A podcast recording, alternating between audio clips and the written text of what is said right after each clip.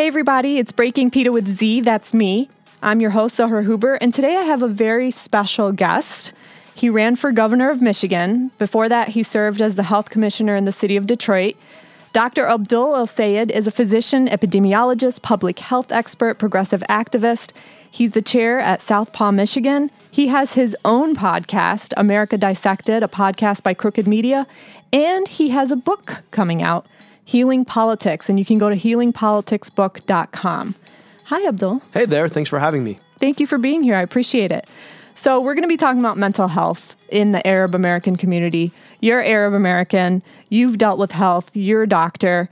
Um, so, first of all, tell me a little bit about what your experience has been concerning mental health in the Arab community. Yeah, Zahra, thank you for um, taking the time to chat on this topic because I think it needs uh, to be talked about because there's so much stigma with uh, mental illness and, and, mental health in our communities. And unfortunately, what that means is that a lot of people suffer alone. And um, and that's part of the problem. Uh, when you look at where we are, just to give you a, a broader sense of, of where we are as a country, um, a lot of people don't know this, but American life expectancy has fallen for the past three years in a row.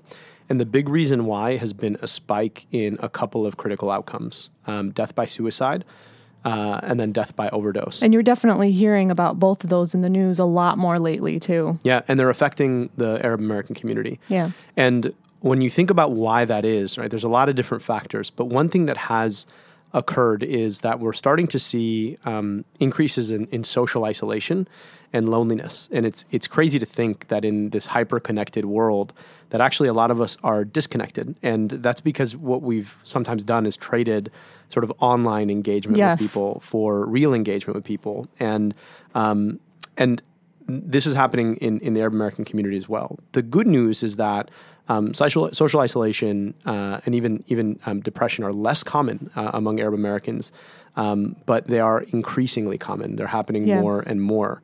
Um, and um, and because of the stigma in our community, people don't seek support when they need it, um, and and and that causes um, bad outcomes for people. And uh, it's something that we need to highlight. So I'm really glad that you're talking about this and, and using your platform to educate folks because it's critical. And I know that you mentioned the word stigma a few times. I mean, okay, so my own personal story, I've dealt with depression and anxiety most of my life.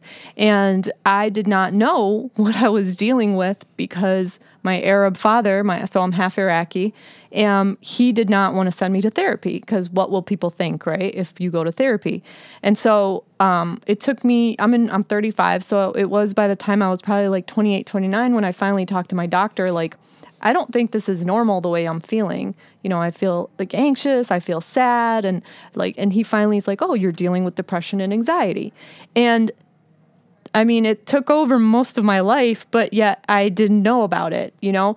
Thankfully, it wasn't as severe as other people where, you know, they get suicidal or OD or things like that. But I mean, that's my personal story. So I've seen it firsthand about the stigma surrounding it. Like, don't go to a, a, a therapist or don't go a psychiatrist because people are going to think something or you're not strong. You have to be stronger. You're not, just do something fun. Don't be sad. You know, it's very simple in the Arab cultures what they say. But um, like you said, it's such a stigma to like even talk about it about mental illness. I've known families whose kids have autism and they won't take their kid to a doctor because they don't believe that they have autism. They're like, no, they're fine. There's just, you know, it's a little socially awkward. It's fine. Do you see that firsthand at all, especially you being, you know, a physician and dealing with the public health aspect? Yeah. So um, I, I want to know. I don't see patients on a regular basis. I, yeah. am not. Um, I'm not a practicing clinician. I'm a public health doctor. Yep. My wife is a psychiatrist, though. Um, so this is something we talk about often. Um, you know, I, first of all, thank you for being brave and sharing your story. Uh, I know that's not easy because of the stigma, but it also helps to take the edge off of it for mm-hmm. folks to say, you know, other people um, deal with this too. And if they can get help and, and if they can uh, deal with their challenges, I can too. And, and that's what it takes. But you see this in the community often, yeah. right? People are in denial and they're so worried about what other people are going to think that um, they don't they don't focus on themselves and they don't do the things that um, will help them be healthy in the long term, and that can be disastrous. Yeah. Um, I think the the key thing for us, right, is to recognize the parts of our culture uh, that do benefit when it comes um, to mental health, and that's togetherness. That's, yes, family. Uh, yeah, family and friends and engagement and community. Um, and those things really, really matter. But mm-hmm. in those spaces, um, we can't pretend like everything's sunshine and lollipops, that everything's okay um, just because we keep saying that it's okay and turning a blind eye. Um, we've got to be confident and comfortable in those community spaces and in those spaces with our families to have those conversations and to have them empathically, right? Yeah. I think one of the challenges sometimes is that because we don't have the conversations, when we do have the conversations, um, it doesn't it doesn't come out in an empathic way. Mm-hmm. Um, rather than saying, you know, how do we talk about this together? Because I know we're all hurting because of it we say, Why are you shutting me out of the space? Yeah. And it can feel like that. And I'm not trying to take away anyone's emotions.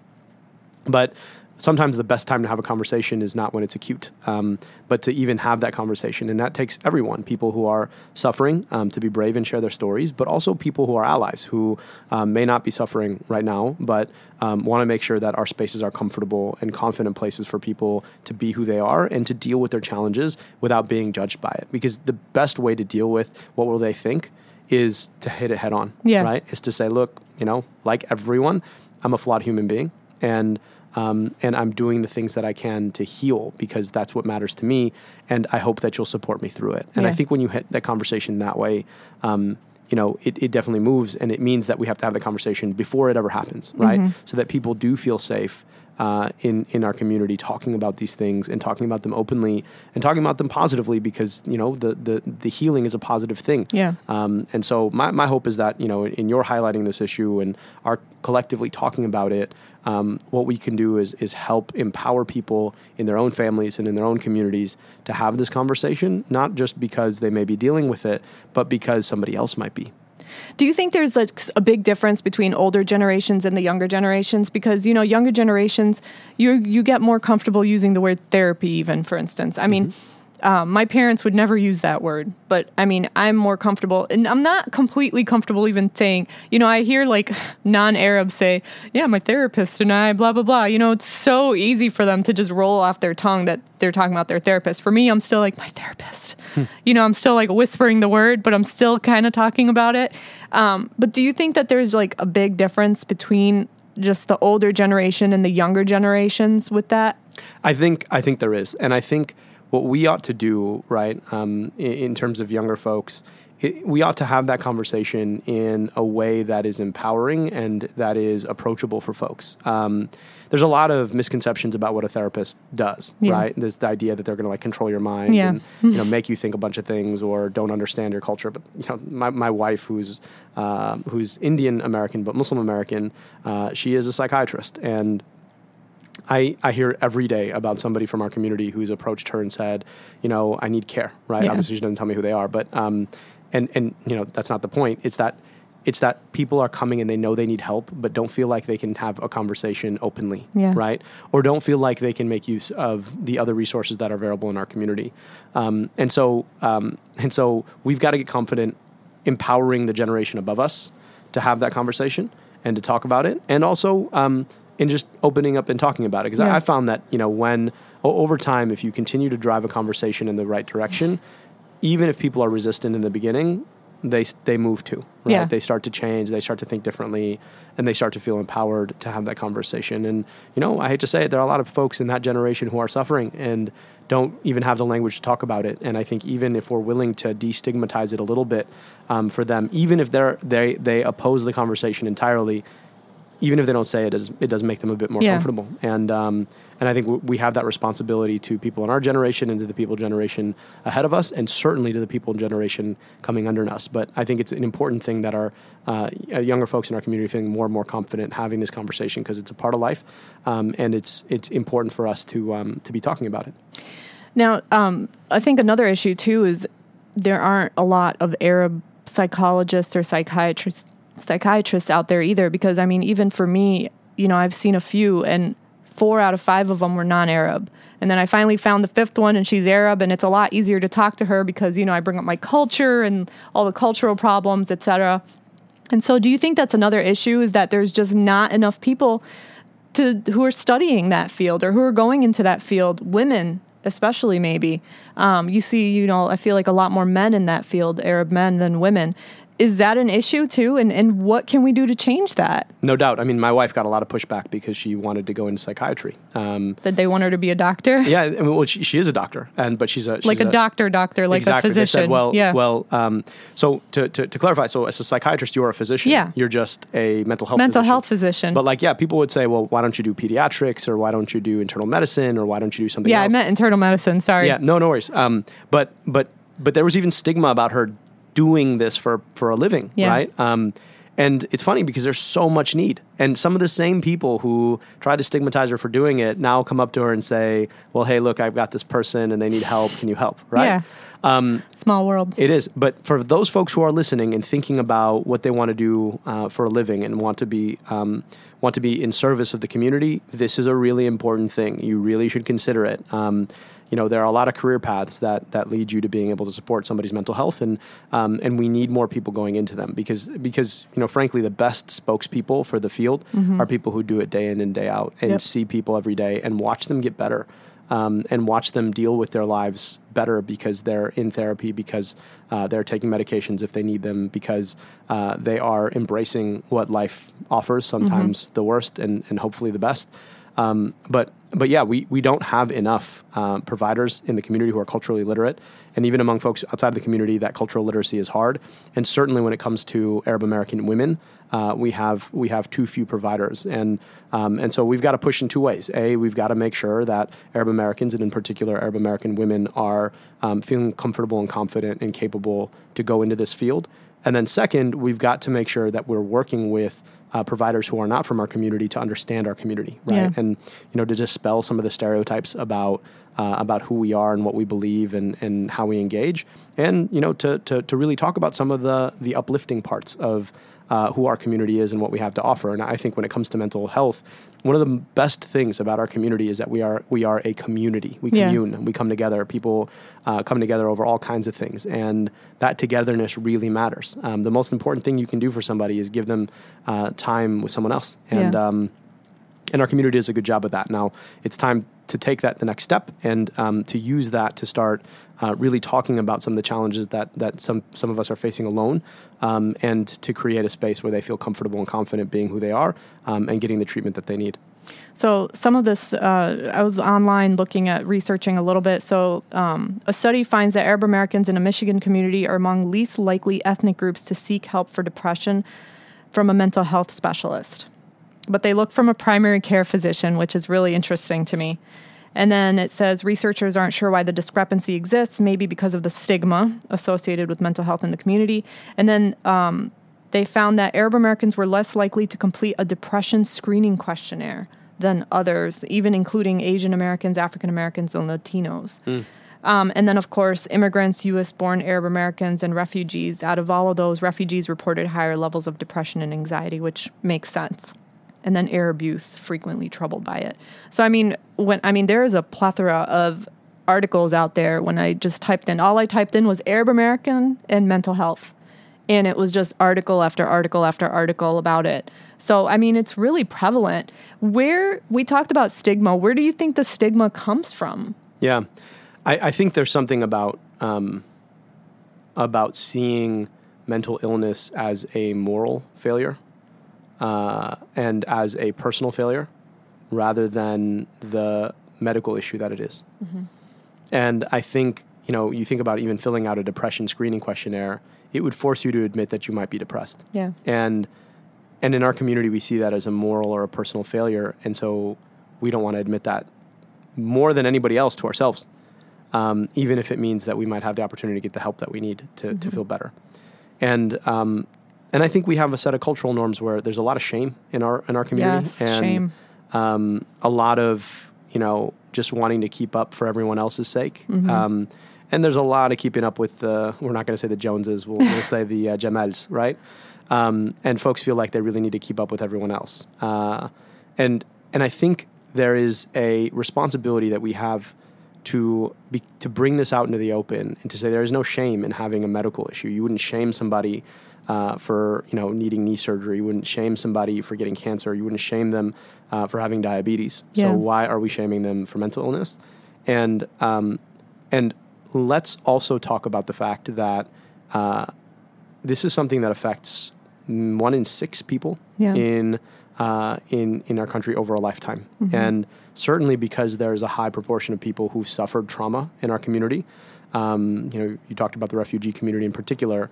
It's going to be more common, and um, we're not doing anybody any favors uh, when we ignore that there are painful things that people have to deal with, and when we force them to keep up a happy face and to deal with them alone, uh, we make it less less likely that they're going to deal with them, and uh, more likely that their consequences will be grave. And so, I I just think that there's an opportunity we have to step up and have that conversation. You're leading it here. Uh, other folks are having that conversation and driving it forward. Um, and I think over time we're going to see this shift.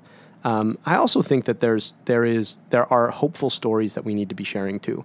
People who suffered got help, feel better, Yeah. um, and can talk about that uh, because because it gives other people permission to do the same thing. Right? Absolutely. um, sometimes you know it, it's easy to to let people suffer in silence but the one thing you know i don't want people to do is to feel better uh, in silence right Yeah. you got to let people know Absolutely. that uh, that the support was there that you took advantage of it um, that you feel better because of it and uh, and it gives other people permission and sometimes I, I you know the, the, the thing that we, we have to remember is sometimes the people who are the most shaming of a thing are the people who are suffering it themselves Yeah. Right, You because see that everywhere. right and they don't want to different things and different, you know, like uh, for instance, you know, people who are anti-LGBTQ, you know. that's right Um, so yeah, you definitely see that. And you made a really good point about like the diabetes and things like that because when I was kind of against taking any kind of medicine for depression, my doctor said almost the same exact thing. He said, "Okay, if you had heart problems, would you take medicine for a heart problem?" I'm like, "Duh."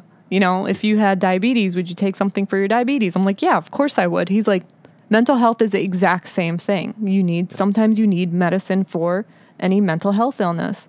And that kind of really resonated me with me and it stuck. And i tell people that who are depressed and who don't want to take medicine i share that same message like would you take something if you had you know a headache even? That's right. you know? Something as simple as that. Um, so you I, I really like that point that you make because that that point really stuck with me when it came to taking medicine and i want people to feel comfortable you know being able to do that. So what can we do to change everything. I know you talked about talking with family, you know, being together as a community, etc. But I mean, what can we really do to make bigger steps in change? So a couple of things. I think a you're doing part of it here. We're having the conversation. We're doing it publicly. We're talking about it in our own community, uh, and we're doing it in a brave way. Um, the second thing is that if you are dealing with mental illness, you got to get help. Yeah. It's out there. You got to get help, and um, your getting help is going to make it more likely that the next person gets help too. Um, and then once you do get help, have that conversation with the people you love. Tell them about why you got help. Tell them about your experience. And then the last thing I'll say is that we've got to stop shaming people um, for a disease. And when you find yourself passing judgment on somebody else's life, stop for a second and say, what would it feel like to me if I were in their shoes? Mm-hmm. How would I feel if somebody judged me because of a thing that was happening that was beyond my control? When people are depressed, they don't want to be depressed. When people are anxious, they don't want to be anxious Yeah. Um, it's not something that they want and it's not something that they really have control over. We've got a responsibility to really think about what comes out of our mouths mm-hmm. and how that might shape somebody's life um, and what that consequence might be. And the last thing I'll say is just let's not forget, you know, th- the reason this disease is so dangerous is because it causes um, it causes deep pain while it's while it's while it's happening. But let's not forget it's not deadly. I mean that it is it's just as deadly as other diseases.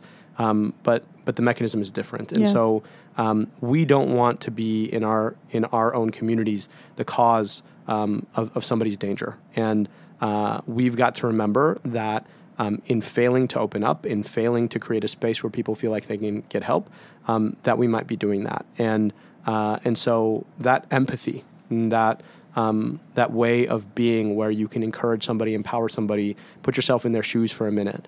Um, I think it, it is a critical aspect of our culture when we choose to practice it. Yeah. Um, and I'd, I'd like us, you know, when we're engaging with our families and our friends and in our communities, that we punch up that empathy and maybe punch down that shame a little bit. Um, and I think it would be the better for everyone. I like the walking in the shoes too because I mean I had a friend who like didn't understand sometimes when things were happening with me, but she ended up dealing with a little bit of depression. She's like, I like I completely understand. I'm sorry, you know, that like I wasn't there, I didn't understand. So definitely people putting themselves in others' shoes. And then also the social media aspect. You know, everybody has to please on social media and you know, you like you said, you have to look good and uphold your image and things like that. I mean, you got to stop caring about that, right? I mean, you got to yep. you have to and stop for me, as I got older, I just stopped caring about what people thought of me and like people would think like if they found out about this, you know. And so I think that's a big part. That's obviously something difficult to do in the Arab culture is to stop caring about your reputation or what people will think about you or things like that. Um, but uh, do you agree that that's kind of part of it? Like oh, you yeah. have to really stop performing. Yes. That's the challenge is that, you know, social media is so much about performing a thing yeah. rather than actually being a thing. And it's okay to take some time off, right? It's okay to just not be on social media for a while. Yep. Um, you're not going to disappoint anybody, right? And more importantly, it allows you to actually be present in your own life. I mean, the number of times you like walk into a restaurant or you know go um, to a, a, venue, and it like the whole thing has just become a platform for getting just the right yep. picture with just the right angle. Yep, and the right lighting. Right, and and you ask yourself, so what? Yeah. Right to, who are you performing for? Um, and if that's eating at you and it's stopping you from being your healthy and whole self, then you got to take a break. Um, and also, we got to stop judging people's social media performance, right? Uh, you got to remember, like, the thing you're seeing on somebody else's social media is the highlight of their life. Yes. And even then, like, you got to sort of stop for a second and be like, wait, so you went and had this delicious meal and the thing that you cared the most about was the picture you got of it. Yep. Come on. Um, so I mean, all of Enjoy us enjoy the moment. Yeah, like all of us got to start like really living our lives. Yeah. Um, and being there with the people we love and in the moments that make a life, rather than trying to document the moments for a 24-hour Instagram story or something else. Right. Exactly. Um, those things don't matter in the end, and uh, and so you know, th- there's something about losing um, the things that that make you a real human to try and put on display these things that are uh, sort of images of that. And yep. um, we've got to stop trading the picture of the thing for the real thing. And we're all human. Yeah. I think everybody needs to remember we all have our own flaws. I always, um, you know, I, I every once in a while try and I try and post on something that didn't go well, right? Because um, I want to tell people, I show yeah. people, it's like, you know, you're not living a highlight reel. Yeah. Right? Is that all of us have days that suck, that bad things happen, that yep. you just don't feel like waking up, let alone doing your work um, things don't go well. You don't win the thing that you you know put your mind to. You um, you failed at something you wanted to succeed at. Uh, you know the meal you made was burnt and tastes like crap. Like yep. those things happen, right? It's fine. Um, but that's life, and oftentimes if you're if you're succeeding, you're not learning. Uh, and so you know you got to give people the space uh, to fail and to um, to, to to learn from that. Mm-hmm. And um, and I, I just feel like uh, pretending like everything's going perfectly well and every every you know meal you ate is delicious and every place you went was exciting and every outfit you put on looked great. Mm-hmm. like that's just not how the world works. Yeah pretending that's a good word too. So i have to ask you a semi-political question. Have you considered another run for governor? You know i um I don't know. I'll, I'll, likely run for office again. I think. Okay. Um, I'll vote for you. Well, thank you. I really appreciate that. Um, I, am not going to run in 2020. Okay. Uh, got some some news coming um, on on that front, um, but but hopefully sometime after that. Um, you know, I'm enjoying being a dad. I've got a two year old. Yeah, and, congratulations. You know, thank you. Uh, she reminds me what matters, and um, enjoying being a husband uh, and spending my time with Sarah, and enjoying uh, sort of being in the world without without having to constantly be focused on the politics. Yeah. Um, but I think I'll be back out there. I think there are a lot of challenges um, that we need to solve, and I hope that I have some input on solving them. This is definitely one big one. So maybe your daughter, your daughter, right? Yep. Yeah, will become a psychiatrist. Maybe like you her know, mama. She, would be following in her mother's footsteps, and I do hope that she follows in her footsteps and not mine. well, thank you so much. I really appreciate you coming on here, guys. Make sure to check out his podcast, America Dissected, a podcast by Crooked Media. And you said the book you can pre-order now. Yep, it's called Healing Politics. You go to healingpoliticsbook.com. Um, really talk about some of the challenges that we're facing right now. Um, and the the the, the forces um, that are leaving us without the basic things that we need to live a dignified life. Um, and the kind of politics I think it, we can treat it. I tell a lot about my own story, and um, and use science to make, um, I hope, some compelling arguments about the way the world is, and more importantly, about the way the world ought to be. Awesome. So, healingpoliticsbook.com. Make sure to check it out. Happy Thanksgiving, guys. Merry Christmas. Happy New Year, since this is my season finale for the year. So, you right. uh, you made my final my final episode. Again, thank you so much for taking time out. This was such an important topic, and your input was so important. So, My- thank you. My privilege. Thank you for highlighting it. I'm honored to be on the show, and uh, hope that uh, you continue to do this great work. Thank you. And Maybe you'll be back. Yeah, I, I'd love that. Season's greetings.